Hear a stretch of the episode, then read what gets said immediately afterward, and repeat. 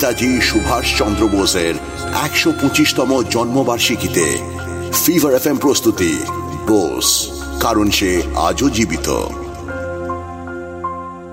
সুভাষচন্দ্র বসুকে ওভাবে চুপ করানো যায়নি। ব্রিটিশ স্টাইল অফ এডুকেশন সিস্টেমের একটা শক্তিশালী অল্টারনেটিভ তৈরি করাটাই জাতীয়তাবাদীদের মূল লক্ষ্য ছিল। তারা দরজায় দরজায় ঘুরে ঘুরে যুব সমাজের কাছে অনুরোধ রেখেছিল এই সংগ্রামের অংশ হতে। অনেকেই সে ডাকে সাড়া দিয়েছিল। ধীরে ধীরে গতিবেগ পেতে লাগল জাতীয় শিক্ষা অভিযান। যুব সমাজ ব্রিটিশ শিক্ষা প্রতিষ্ঠান বয়কট করল। তারা মনে করল এইভাবেই দেশের কাজে লাগা যেতে পারে। চারদিকে হৈ হৈ পড়ে গেল। প্রথম কিছুদিন ন্যাশনাল কলেজের মতো শিক্ষা প্রতিষ্ঠানগুলোয় ছাত্রদের ভিড় লেগে থাকল। এ যেন চেনা সংগ্রামের অচেনা রূপ দেখছিল বঙ্গদেশ। কিন্তু এই অবস্থা টিকল না বেশি দিন। আস্তে আস্তে থমকে যেতে লাগল স্বপ্নের বুদবুদ। সুভাষের মতো লড়াকুদের গলাও ধরে আসতে লাগলো একসময় ব্যথায়।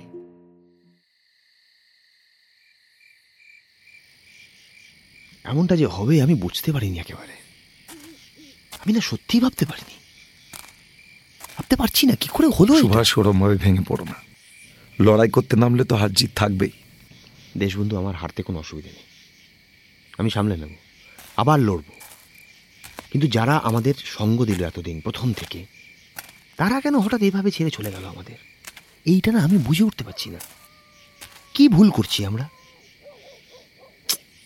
সেটা যদি কেউ দেখিয়ে দিত তাহলে তো শুধরে নিতাম আমরা, ভালো হতো। কেউ কিচ্ছু করলো না, শুধু ছেড়ে চলে গেল। সুভাষ, আমরা ভুল করেছি তাই ওরা ছেড়ে চলে গেছে এমনটা নাও হতে পারে। ভুলে গেলে চলবে না যে বাইরে থেকেও ক্রমাগত ওদের ওপর নানা রকমের প্রেশার আসছিল। কিন্তু দেশবন্ধু, যে কোনো লড়াইয়ে এরকম প্রেশার থাকবে, সেগুলো তো মোকাবিলা করতে হবে আমাদের, তাই না? হ্যাঁ, তা হবে, কিন্তু আমাদের কাজটাও যতটা ভালো করে করা যেত তেমনটা করা যায়নি, এটাও স্বীকার করতে হবে। এটাকেই যদি ভুল বলতে চাও বলতে পারো। আমাদের বোধহয় শুরুতেই হিসেব গণ্ডগোল হয়েছিল। যেমনভাবে আমরা ভেবেছিলাম পুরো ব্যাপারটা এগোবে তেমনটা আসলে ঘটেনি। আমাদের নিষ্ঠায় কোনো অভাব ছিল কি? কই, একদিনও অ্যাবসেন্ট হয়নি। সবাই চলে গেলেও আমি থেকে গেছি, অনেক রাত অবধি থেকে গেছি। সমস্তরা কাজ গুছিয়ে রেখেছি যাতে পরের দিন কোনো অসুবিধা না হয়, কোনো সমস্যা না হয়। কিন্তু তাও তো সামনে ফাঁকা বেঞ্চ পেলাম। সুভাষ, তুমি এবং বাকি শিক্ষকেরা কলেজের জন্য যা করেছো তা আমিও নিজে করে উঠতে পারতাম কিনা সন্দেহ আছে। ও নিয়ে তুমি বিচলিত হও না একদম। তুমি কেন ভাবছো যে তোমার গাফিলতির জন্য এসব হয়েছে? মোটেও না। তবে আর কিসের জন্য হয়েছে দেশবন্ধু? আমরা হাতে সময়টা বড় কম পেলাম সুভাষ। তুমি যখন একটা এস্টাবলিশড সিস্টেমের বিরুদ্ধে মাথা তুলতে চাইছো তখন তোমাকে খেয়াল রাখতে হবে যে কোনো দিক দিয়েই যেন শত্রুরা ফাঁক না বের করতে পারে। আমরা সেই ছিদ্রই আটকাতে পারিনি, এটাই সত্যি।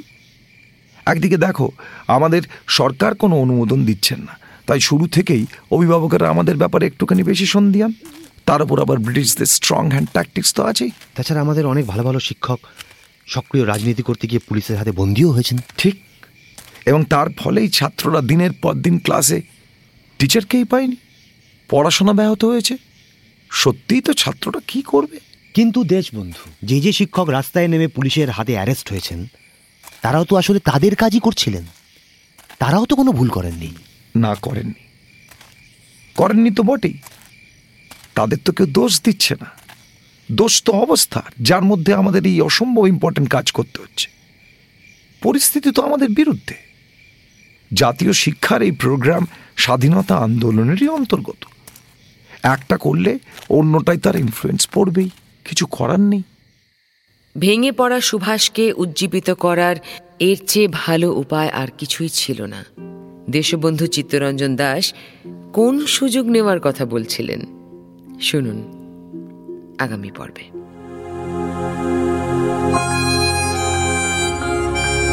শুনছিলেন ফিভার এফএম প্রস্তুতি বোস, কারণ সে আজও জীবিত।